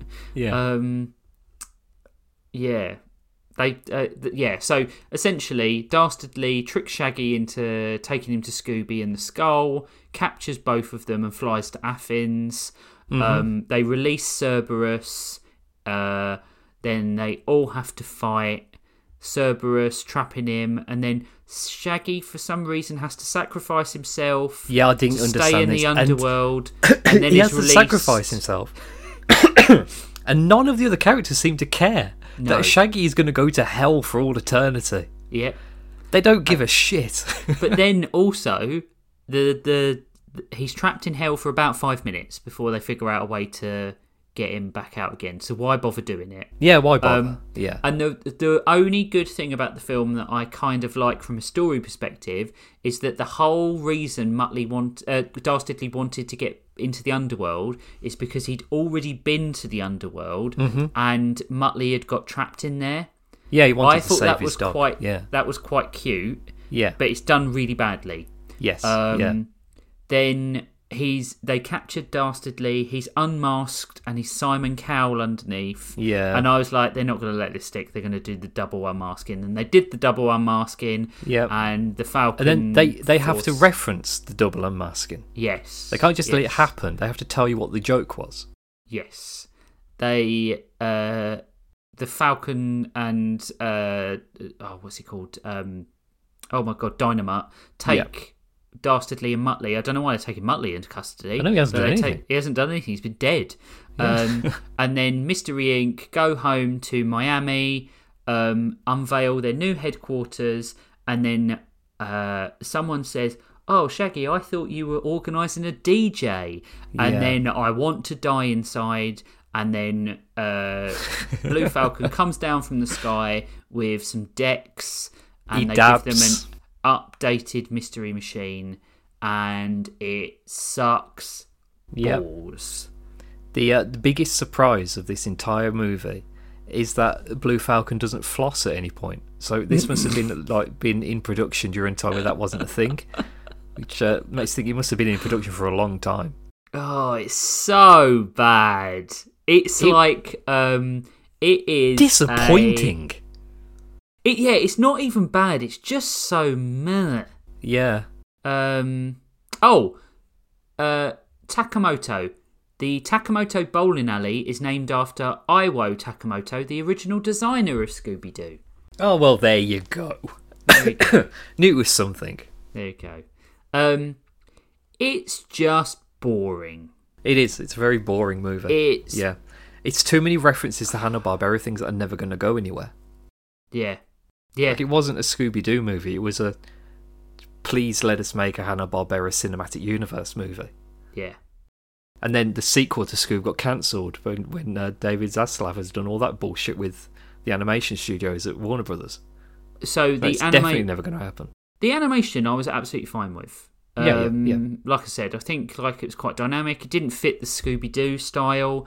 Um, I don't know why they tried to force uh, Dastardly and Muttley, Blue Falcon, Dynomutt, Teen Angels, and Captain Caveman all into No. one. Yeah.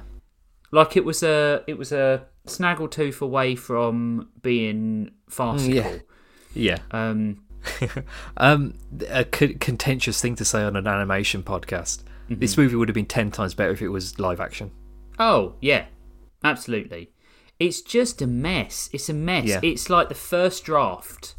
Um, it's do you know what it is? It's Joss Whedon's uh, Justice League in Yes. a cartoon. Yeah. It's so convoluted. It's so messy.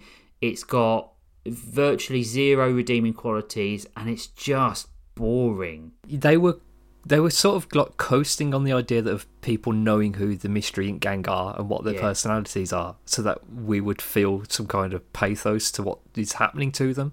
Yeah. But that doesn't really work if you change the personalities of the characters. It um I know it had uh, problematic release because it was during COVID, wasn't it? Yeah, So it was. Yeah, I came think it was meant to have a cinematic release, but it ended up being released on HBO Max. Yes, so we don't ever know how much it really made, but it was Yeah. released at cinema afterwards, and on a budget of ninety million dollars, it made it return twenty eight point five. Which isn't So- very good. No, So- and it was cancelled. The sequel was cancelled, Yeah. like Spiffy said. So um, Everything has been cancelled at Warner well, Brothers. yeah, and Cartoon Network shut. Yeah, yeah. It's well, a bad it's, day for animation. basically been shuttered now, hasn't it? Because they're, they're like merging with Warner Brothers Animation Studios, Mm. But Cartoon Network Studios, as it is known, no longer exists, which is Yeah. really depressing. It's really sad. Um, because especially when you've got people like Netflix treating their animators and their voice actors Mm, so yeah, disappointingly. Um, yeah, it's Scooby's not great. Um, it's one way of putting it. Yeah, it's it's. I would say genuinely, it's probably the worst thing we've watched for Toonhounds because. I yeah. There was the that- anticipation of it. That it's like the other bad stuff we've watched. We didn't have the feeling, oh, this might actually be quite good. Well, also, but the other bad stuff we've watched, we found genu- genuinely entertaining. Yeah, Because it's been funny because they were bad. Yeah, This is not like you know we talk about Gravedale High, but Yeah. watching that character do that rap was really funny and was, just yes, made us want to die yeah. for a different reason. This is just so vanilla mayonnaise nonsense. Mm. It just doesn't have any sort of impact. I watched it and I was just like, this is because we were talking about it. We were talking about it with Poppy, Mm-hmm. um, and we were saying just like it's just bad, it's the worst thing you can be in a movie is boring. boring. Yeah, I would have And walked this out. is I a boring movie. I would have walked out if I had have you know watched this at the cinema. I don't think I would have, but if I had have paid tip money to see it, I think I would have just left. Yeah, I'm glad it Um, was on Prime and I didn't have to like, rent it or anything. yeah, I I uh, sailed the size, high seas to uh, to watch this because I don't have Amazon Prime anymore because it's ridiculously expensive for some reason. now. yeah, I know. Yeah, Um, but yeah, it's uh, it was really disappointing. it really, really um, was. Uh, so the the really sad thing as well is that Paul Dini, Batman the animated series, Paul Dini, Mm-hmm. was going to be writing and producing the sequel. Oh, really? That Yep. have been quite good then. It had no, half the production budget, uh, which means it would have been terrible as well, though. yeah. um, but yeah, they have completely Warner Brothers uh, Discovery have cancelled its release. Uh, want to refocus on theatrical films rather than creating projects for streaming. So why they partnered with HBO Max in the first place, Yeah. I have no idea. I think that they have a very clear agenda at Warner Yep. Brothers. I think they're an awful, awful company that want to quash every uh, project by a person of color, any project that might promote Mm-hmm. any alternative way of thinking in kids. Um, I think they are scum. I think they They're a need to shitty company. yeah, they're they're awful. The way they treated Ray Fisher during uh, the Justice League productions and stuff like that. Yep. Um, I mean, just Yeah. look at the sorts of people who are enamored with the Justice League movie. yes, Kinds And I mean- of people they are online. I I am a uh, vocal. I wouldn't say. I think the the Zack Snyder recut of that film is much much better than the Joss Whedon one. It's way too long. Yeah. Um, it Too is, and it is a watchable film. Yeah, if it was if there wasn't so much slow motion, it would be two and a half hours rather than four Yeah. hours. Um, but I don't necessarily have to see any more of that universe. There are No, a load yeah, of like, I don't give a shit really. Like, you know, misogynist, racist dickheads who want to see that universe back, and they are the sort of people who want to get lots of DC properties out there. Yeah. It's just a shame because I love DC. I mean, I'm Uh, going to watch Black Adam when it's available on whatever it becomes available on because I don't think it's the sort of thing I'd want to go to the cinema to see. No, I don't. I want mainly. I just want to see the JSA. Mm, yeah, yeah, yeah. Uh, but yeah, I don't, I don't. I'm not interested in the Cap- Captain Marvel sequel. Um, I'll, you know, if they continue the Robin Robert Pattinson um, Batman stories, I'll watch them because I thought the first one was great. But yeah, it's. I'm coming to the end of my interest. I think in this. Uh, even a die-hard comic fan, Mm, the the Uh, lack of interest in the in the subgenre of superhero Yeah. movie. yeah. I mean, I'll still I- be into them. I'll be, I Yeah, I'd still watch them, Yeah. but Yeah. I'm not. And I'm definitely going to go and see Black Panther 2. Oh, But definitely. I, yeah, yeah. I don't think I have the same expectation, which is probably good because I think yeah, you yeah. enjoy films much better if you have no expectations. Yeah. My Um, my only expectation with superhero movies now is I hope I see a new character. Which, I mean, if it's getting people to go to the cinemas and watch it, it's good for them.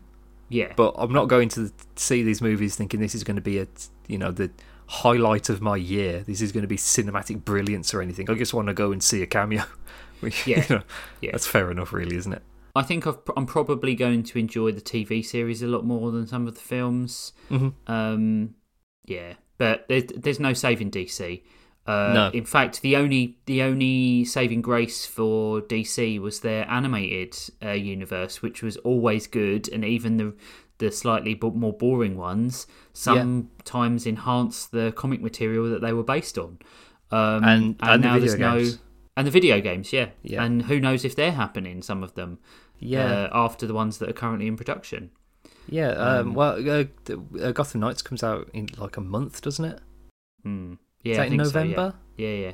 And then um, Kill the Justice League is next year. It's meant to be Yeah. like first quarter, but I've seen like one trailer of that with like gameplay, which was Yeah. in like July. La- yeah, So Yeah. we'll see. We'll see if it comes out in the first quarter. yeah. I, I'm. I'm, I haven't got my fingers crossed for that one. No, I don't know if that will happen. Yeah, but it's that is uh, Scoob. Yeah, Scoob was just. I'm glad this iteration died. If I'm Mhm. honest, I, Yeah. I don't want to see the Hanna Barbera Avengers. No, I, I don't, don't- even know what they would have done. It's like a cinematic universe. The characters don't where go where do you go from there? What's next? Top Cat? Well, probably yeah. There's um so many like little references in this in Scoob of different Hanna Barbera properties, Hmm. which could have been quite cute if they hadn't lingered on them for so long. If they had done it like Jellystone, Yeah, yeah, yeah. li- passing glances, uh, little side characters, uh, Yeah, like, things um, like that. There's we completely skipped over the scene at the fairground in Scoob. The scene at the fairground. Be more specific. uh, where they go to the fairground to fight Dick Dastardly, and um, it's where they find out that Blue Falcon is uh, doesn't want to be Blue Falcon, and it's about him. Oh yeah, yeah, Oh, completely that's skipped just- over that whole thing. oh, but it's just so boring. Yeah, because there's a scene in that where they go to, into like a building inside the fairground where there's all Yeah. posters for things up, and there's one for the Hex Girls, which was Yeah. from Scooby Doo and the Witch's Ghost, Mhm. and which could have been a fun little reference. But they stay on that image for about five minutes during the rest of the scene, as if to say, "See, see, can you see the reference? See, we're, st- we're talking about the Hex Girls, and it's got something about the Impossibles underneath. Remember the Impossibles? Look, here's a picture of one of the characters from the Impossibles. Look, here's a picture of Frankenstein. It's like just stop, stop being so needy about people recognizing what you're talking about. I I don't understand why. If This is a film des- designed by committee. This is like yeah, uh, it is everyone had 100%. an idea. Yeah, it's it's a film designed by the studio executives who have put Uh-huh. money into it.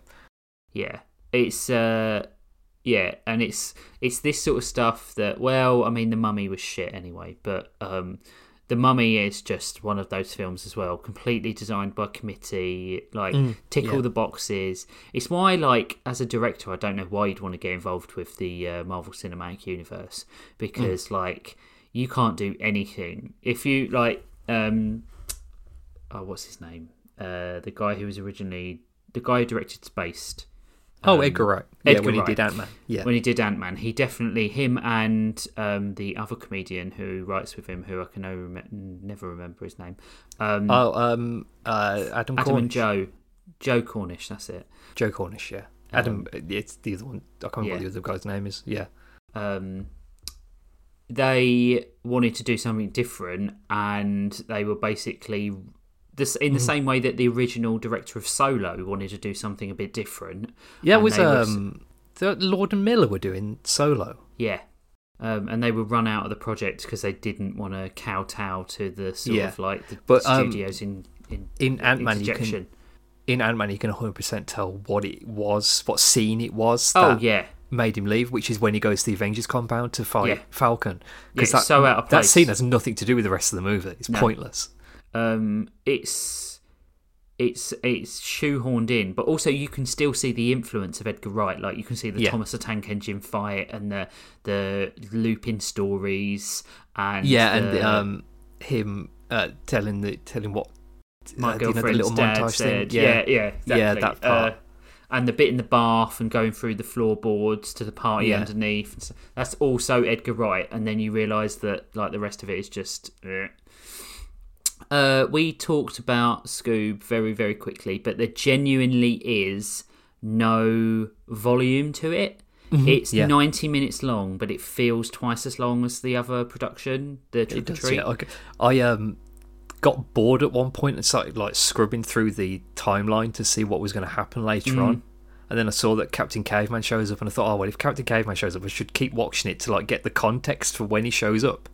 But it, I, I could have just skipped ahead, to be honest. it didn't have. really matter. You could have. It's awful. It's such a bad.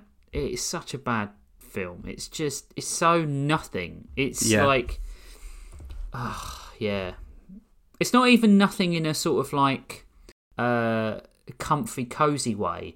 It's nothing in a just completely doesn't spark any sort of Yeah, emotion. it- it's forgettable in Yeah. all the way through. Yeah. Yeah. It abandons the premise of Scooby Doo Mhm, within yeah. the first five minutes, and then you're expected to care about the characters. Yeah, Uh, whereas the Really other, pr- the Trick or Treat is Scooby Doo all the way through. yeah. Um, Velma has like beat. three lines during the entire film. Yeah, yeah, and uh, I, yeah. Why why make a film about them? Why even put them in if you don't want to do it?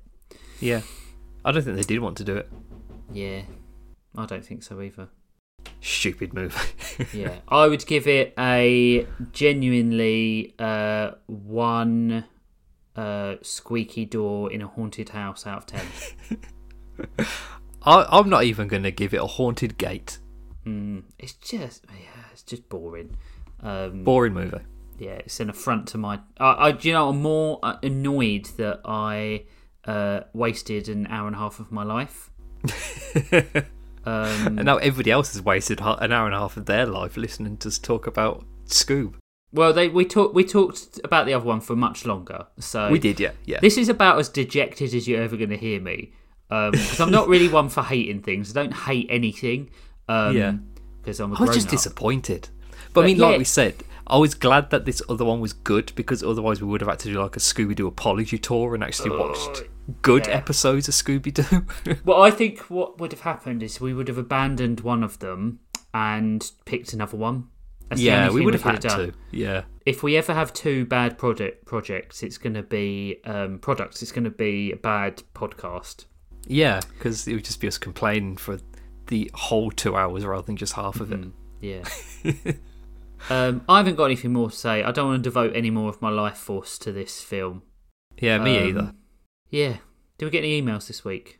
Uh, we did. We got one email. Yeah, we're we're recording on a different day, so I'm not really surprised that we didn't get emails in time.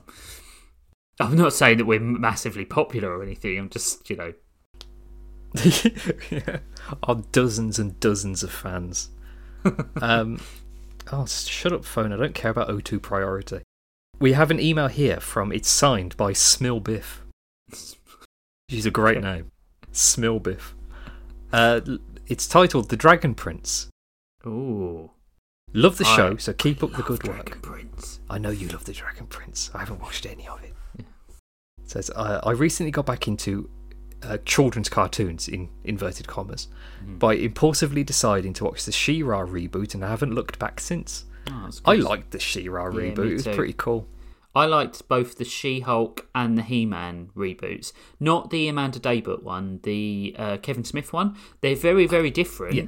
but haven't they are really good, both of them. Um, I haven't watched the Amanda Daybut one, uh, so I will at some point. But yeah, She-Ra's great. Cool. Um, I love The Dragon Prince and I recommend it to everyone. It's by no means a perfect show, but I think that after the shit show that Game of Thrones and the Star Wars movies became, it was nice to see something that was made by competent people with an actual plan. Yeah, it's really great. Yeah. It's um, uh, it's got one of the some of the best fantasy characters in it. It's really fun. It's it's like Avatar mixed with D and D. Yeah. I should watch it, shouldn't I? Yeah, you'd like it. Yeah. Um, I hope you get around to reviewing it. We will. For both of you, please don't skip the end credits so you don't miss the line art sketches because they're incredible. I have to take your word for it. Are they incredible? Yeah, they are. They are. Cool. I don't want to spoil it either. Um, it's uh, it's just a really good production all the way around. There's like they gradually peak some lore in, and it really gets good really fast. Um, it starts with really small scales that develop into big scales quite quickly. A scales dragon. Uh, but um, yeah, it's it's really well planned. Like you say, it's really well planned, really well developed. It reminds me of Avatar a bit. I mean, obviously it does. It's Yeah, a lot yeah. of the same animation style and a lot of the same voice actors. Um, it's just really good. It's really good property. Um, yeah, it's fantasy enough, but without going too hard into all the old fantasy cliches. Yeah, I know what you mean. Yeah. Yeah, it's not Lord of the Rings fantasy. It's just like Yeah. something slightly different. Um, yeah, I really like it. It's got some really interesting characters in it. Uh, you're getting called out at this point, though. However, Rich, I have to tell you that you forgetting General Amaya's name constantly is annoying as fuck. Yeah, I know. I couldn't remember. um, it's uh, I'm really shit with names, uh, and I I I always joke to my wife that um, I have if I spent enough uh, of my brain power devoted to actual things that I need to remember rather Yeah. than remembering every lyric to a Phil Collins song that I don't want to know. Um, that I would probably be have enough space to learn a new language, or you know, I mean, 10. I'm not, I'm not much better, am I? The amount of names I forgot during this. Yeah, yeah. I mean, we've both called Daphne Velma and Velma Daphne. Yeah. uh, about three times. Um, I yeah, as as I get older, I find that as long as I can basically explain what I mean to people, it doesn't matter if Yeah. I've got any of the details. Like I, I can't. But she is a great character. Genuinely one of my favourite uh, characters that's been created in the last like ten years for years. animation. Um, she's just great. She's just a really good representation of you know uh, a, a, a woman character. She's really strong. She's really honest. Um, she's a good representation for disabled people because she's deaf. She signs the whole time. Um, she's really caring. She's just a great character. She's genuinely just a phenomenal character. Yeah. She has some really great fight scenes. Really good fight scenes. Um, yeah. Uh, also, the fourth season is not the last, with seven total seasons planned. Are they genuinely going to do this? Because I thought it was cancelled. I know you can't answer me, so I don't know why I'm having this conversation with you. Um, but I, Yes. I thought they originally planned for seven, and then sort of abandoned ship on seven because uh, they didn't know if they were going to do it. So I mean, I've got absolutely no idea. So uh, hmm, interesting. it says, I- uh, the, the more so. you know, take care, Smilbiff. Thank you, Smilbiff. Um, yeah, I'm glad there's some Dragon Prince fans. Maybe, uh, maybe we should do a season one. Like watch season one and then talk about our favorite bits and episodes and stuff like that. Because I, um, I really liked when we did What If because that was just sort of like a season Yeah. retrospective. Yeah. Uh, that was good. Maybe we should do that so that we're in time when the new season comes out.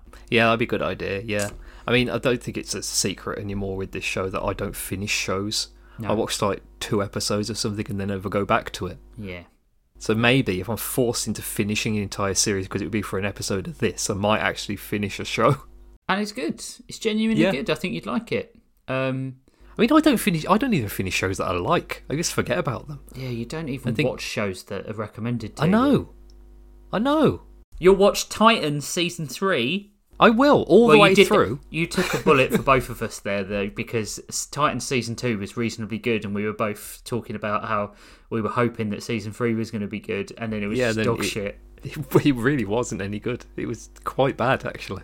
Uh, I'm Oh, really Doom looking- Patrol season four comes out soon. I've not watched a single uh, season of that yet. You would Just- love Doom Patrol. I'm sure I would. It it will eventually um go on my uh, list of things to watch. But I've been Yeah. watching been watching She Hulk. I've been watching Downton Abbey, which I've Wow. really enjoyed. I know, I know, it's really weird. But my wife was like, "Why don't we just try it?" Because someone told me it was good, and I think like we watch a lot of stuff that is sci-fi, and we watch a lot of Mm-hmm. stuff that is superhero, and let's maybe watch something that's a bit different for a change. And I was yeah, like, a bit "All right, low, yeah, low stakes. Yeah, fine, fine. It's you know I'm not enthusiastic about it in any way, shape, and I actually really enjoy it. Um, well, that's good. You Yeah. got yourself out of your comfort zone. exactly. Um, I'm desperate to watch Midnight Club because I'm a big Mike Mm-hmm. Flanagan fan. Um, I, uh, meanwhile, am nestled very deep inside my comfort zone. Mm-hmm. I'm uh, rewatching all of the Marvel Cinematic Universe movies. where are you up to? I'm up to Thor: The Dark World. Oh, I'm not looking forward to. that's my least favourite. so, but you know, I'm going Uh, to watch all of them. I'm not going to say like I don't really like this one. I'm just going to watch all of them. I want to be like a completionist with it. I love that they changed uh, in that they changed Fandral was it with uh, Mm. uh, no one even noticed Yeah, yeah, because it's done by the guy who plays um, Billy Batson, isn't it?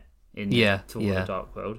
Every The, scene that um, Loki's in is fine. Every other scene is shit in that film. yeah, yeah. Uh, the last thing that I saw anybody mention Thor: The Dark World with is uh, you know the stuff with Swamp with uh, Man Thing. I think it's a Yeah. Swamp Thing. Then that's a completely different character. Man thing. Uh, Man Thing is the Nexus of all realities. That's Yeah. the whole thing. Uh, the uh, Professor guy in Thor: The Dark World, played by uh, one of the Skarsgårds, can't remember which one. Stellan? Stellan. Yeah. Yeah. He writes the Nexus of all realities on a blackboard, and that's the uh, one reference I've seen to Thor: The Dark World in the past like fifteen years, Yeah, which no is uh, that, saying something considering the movie hasn't been out for that long. Yeah.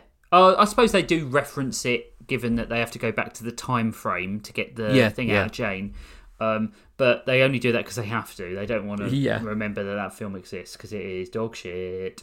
um, uh, that is my least favourite. I, I know people have a bit of a Jones in for hating Incredible Hulk. I don't get that because I think that film's actually re- res- Um, relatively it's- decent. It's not on Disney Plus, so I haven't watched it. Yeah.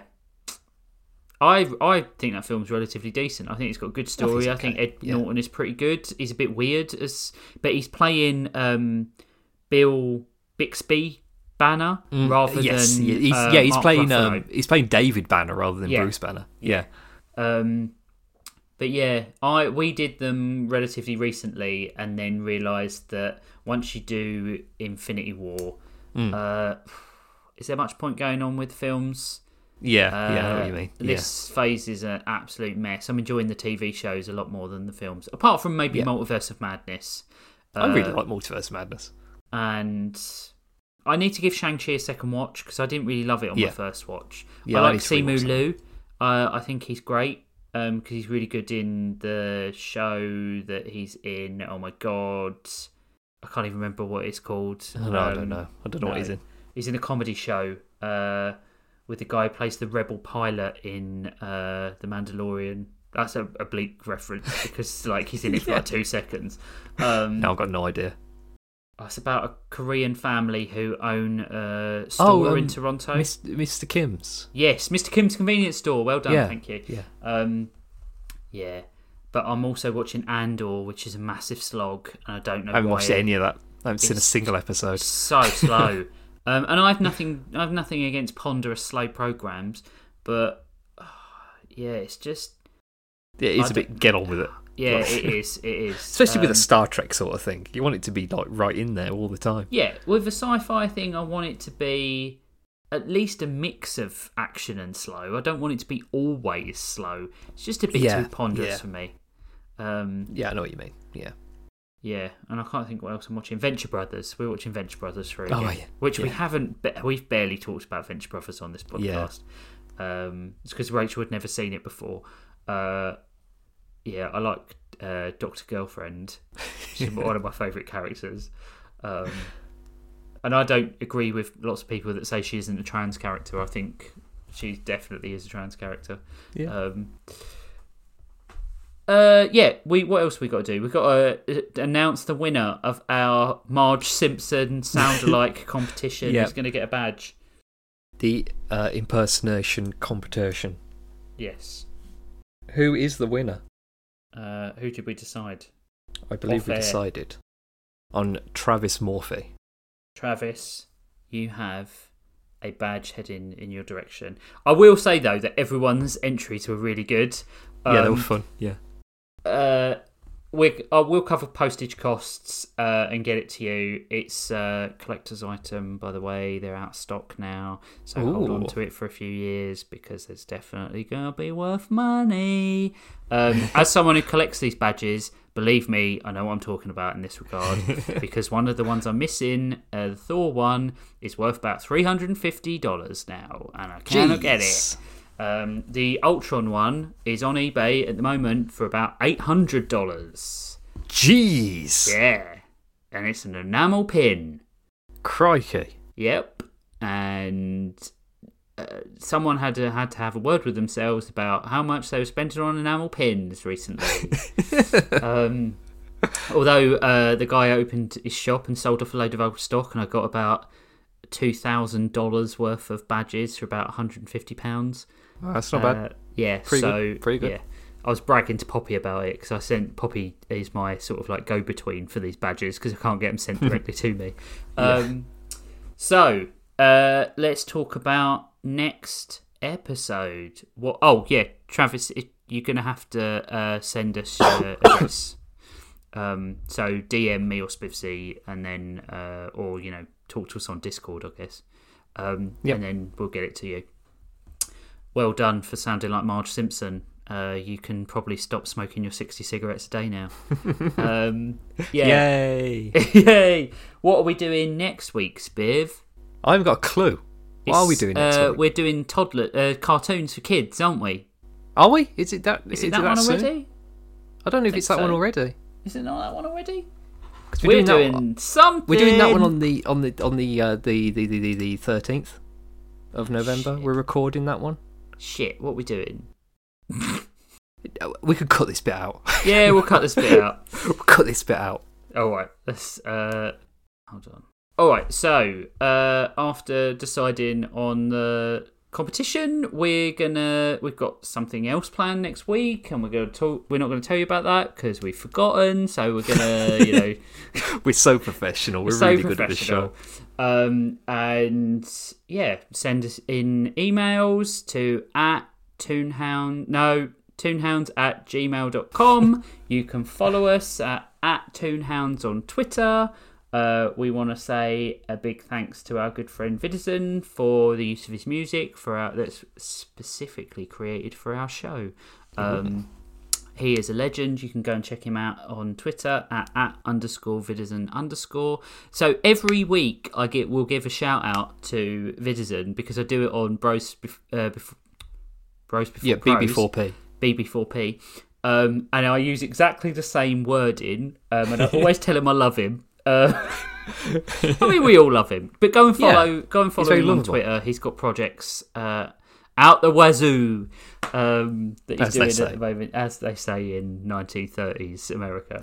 um, Spiv, where can Mm-hmm. people get in touch with you? You can find me on Twitter at Spivzy. S P I V Z Y. That was very slow. Did you forget how to spell it? No, I was making sure that everybody heard. Oh, okay. All right, fine. It did sound No a bit too excuses, slow. uh, what else have we got on? Uh, we both do a Star Trek comedy action adventure podcast uh, called Ponce Theatre on Subspace. New episode out soon. Yeah, we've been we've been a bit slow. Soon TM, yeah. It's a good one. We did a read through for another episode. We've got a read through planned this Sunday. I want to say. I think so. If we want to do the to do the read through, Yeah, we're going to do the read through. Read throughs we're going to do a read through. Um, why not? Um, yeah, so we've got a new episode coming out soon. We've got another couple in the production line. hmm We've still got Dracky races to do. That's a fun one. Um, yeah, you can find me at, at Masters Rich on Twitter. That's my personal one. And then uh, boldlypros.com is my fanfiction site. Uh, I do Tapon Theatre on Subspace with Spivzy as well. You can find that on at ttos.cool if you don't want to do the at Tapon on Subspace, if you haven't got a Twitter or something like that. Yeah. And then uh, I also do a uh, prompt based fiction comedy podcast called Bros Before Pros. You can find that at on Twitter at, at Bros capital B f- number four Pros Pod. Uh, I don't know if it needs to be case sensitive. Well, I mean, for the purpose of this discussion, it does. It's so I can remember it anyway. It's so it Um, looks good on the toolbar when you've uh, yeah. typed into the address bar. And there, uh, when you're listening to this, there will probably be a new episode of Bros out. I mean, Monday is a very Rich Masters intensive. It is, yeah, uh, yeah. uh, day for uh, anyone who listens to both these podcasts. So I it's apologise. rich with rich. it's rich with rich. Um, the last one. Oh, that you could you could make another podcast called "It's Rich with Rich." I don't need another podcast in my life. I've got to be honest. I have very little time at the moment. But what about our Scooby Doo True Crime podcast? Um, this latest episode we did on Bros Before Pros was bards and prophecies or premonitions. We couldn't remember which, so we made it both. Um, and it was an absolute hoot. Uh, it was the Did you, uh, episode yet. Did any of you win the uh, shoehorning of the week award for that Uh, episode? no, they were all pretty. ah, They were all pretty um, reasonable uh, adaptations of the prompts. well, good. Yeah, Uh, I suppose it's quite it's uh, it's quite a good one though, isn't it? Prophecies and bards. Yeah, They're, you um, can make it fit. yeah. you can make it fit. Um, little spoiler: the next two uh, uh, prompts are masks and autopsies. it's going to be a Oh. bit tricky. um, but yeah, that's that's a very fun podcast as well. Um, yeah, and that's it, I guess. Uh, I thank think you, so. thank you as always for listening. Uh, it means a lot. Um, we don't ever do this for you know money. Really, it's a good thing we don't. Um, It's a good thing we don't. We've got to mention the Patreon. oh yeah, yeah. You can you can uh, make sure that we live another day uh, by contributing and becoming a patron of Toonhounds, and it's patreon.com forward slash Toonhounds, right? Yep. yeah, it is. Yeah, Oh, just fuck. a pound. Pound is the smallest one we do. I Yeah. keep saying it in dollars because I think, oh, but you know, our American listeners. But you know, go on xe.com and figure it out for yourself. It's a Yeah. pound. It's Toonhounds Dog Pound. That's how you got to Yeah. remember it. Yeah. Um, we will see you in another two weeks. Uh, we hope you enjoy the show as always. Uh, if you want to give us a rating or you want to tell a friend about it, maybe you like cartoons. Maybe you know someone who likes cartoons. Maybe you know someone who should like cartoons. Maybe Let you know someone know. who is a cartoon, Yeah, if you know a cartoon like Cool World or Monkey Bones. or Jessica Rabbit. I mean, if you know Yeah. Jessica Rabbit, you're not listening to podcasts, are you? yeah, if you know Jessica Rabbit, get her on the show. Yeah. Uh, yeah. Uh, just tell someone that you think might be interested in the show because we think they'd like it too if they like nerdy British people. Um, Who doesn't? who doesn't? Best supervillains, always Yep. British people in real life and in fantasy life. um, It's true. anyway, see you in two weeks uh, when uh, the pound would have collapsed even further, and we'll probably be doing this podcast out of a cardboard box. Yeah. Bye. Hooray! Bye. Yay.